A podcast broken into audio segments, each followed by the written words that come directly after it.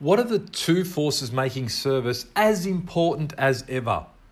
Now imagine a world where you don't need your bank account and where you can have PayPal style money on your WhatsApp or Facebook Messenger. Like, just imagine that. Imagine being able to just transfer someone money through WhatsApp or through Facebook. Now, imagine if these two combined to allow seamless transfer of funds to friends or even buying things in stores. So, imagine you could go to a store and just scan your phone and buy something with WhatsApp, with WhatsApp money or real money or whatever. It doesn't really matter. Now, that future has arrived in China.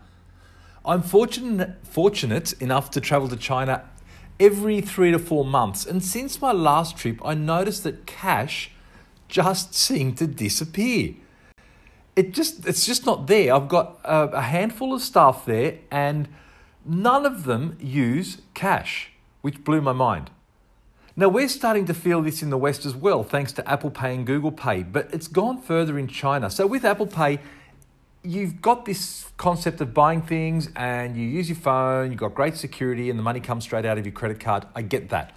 Works fine. But you can't actually pay a friend. You can't actually do anything else with it except go to a store or go to a terminal or buy something online, which is still a lot, but it doesn't go all the way. Now, as a result of many of the staff in my office not touching money, what they now do is they, they lose concept of money. And I'm going to come back to that in a second. What they do now is they'll use WeChat, or which is the WhatsApp equivalent, um, or they'll use Alipay, which is like the PayPal equivalent, and they'll use this for all transactions. And in fact, it's gotten to the ridiculous where even beggars on the street have cardboard QR codes for donations. So let me go back a step about QR codes. You might have seen in some places like the little squiggly square box with lines that you, you scan with your phone and then it takes you straight to a website. Um, one of the most ridiculous places it's, it's that you'll find one is in Sydney International Airport, where you're supposed to scan this thing and it'll take you to a website where you can scan and, and leave a comment about the cleanliness of the bathrooms. Ridiculous, I know.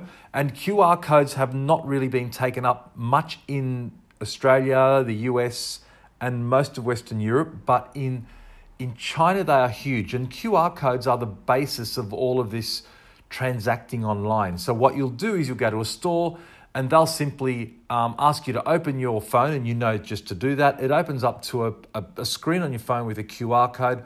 They'll scan that QR code. When they scan it, it'll actually have an amount that will go right around the internet world back to your phone and just ask you to confirm that you want to purchase what you purchased it's ridiculously easy and I can do it even though I can't speak Chinese because all of these things are in, well, in Mandarin. So, so, what happens now is staff get paid into a bank account and then they transfer money straight into the apps.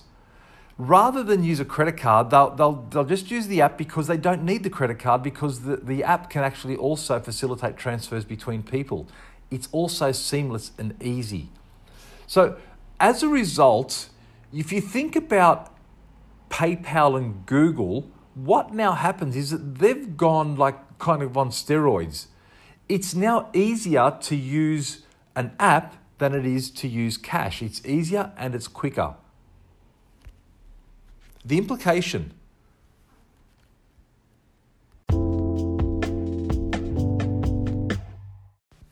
The implication is that when you use cash, you feel the purchase. I mean, there's nothing, there's nothing like quite like pulling out a fifty or a hundred dollar bill out of your pocket and out of your wallet, and you actually feel it. You feel something, but through and my experience, and I'm sure your experience with Apple Pay and Google Pay and this stuff on the phone, and even transferring money online, you don't actually feel the purchase. So when the purchase is a cold, unemotional beep, the price tends to diminish importance in importance. That doesn't, doesn't disappear at all, eh, or 100%, but it does diminish. Now, the coffee shop in, under our office in Shanghai illustrated this point perfectly. It looked like a standard trendy Melbourne coffee shop, complete with polished floors and exposed roofing and a sign behind the counter detailing the menu. Although the prices were on display, they were not a big deal. Time after time, consumers would enter, order, and then just beep their phone, and like all of us, they'd move on. They just want taste, service, and reliability. The location isn't even important because they have a constant stream of Deliveroos and Uber Eats equivalents coming in and out of the store, just continuously delivering stuff. There is no cash taking, ha- taking place. Now, actually, Deliveroo and those types of services just don't work when you use cash because it's just too cumbersome. And if nothing else, it's heavy. So, what are these two forces coming together? Number one, the move away from price to quality, and it's very pronounced in China. Number two, the removal of cash resistance through technology. This returns for retailers full circle towards service, and the same applies to the West. Now, have a little think about that. There's now less resistance to the purchase. And as price is diminished in, importance, something has to fill the, va- the vacuum, and the vacuum is going to be filled with quality quality of product, quality of, of delivery, quality of, of consistency, but quality nonetheless. No matter what challenges are thrown at customer service through price and technology, or even through culture, service remains the cornerstone of success, and the measurement of service remains as important as ever.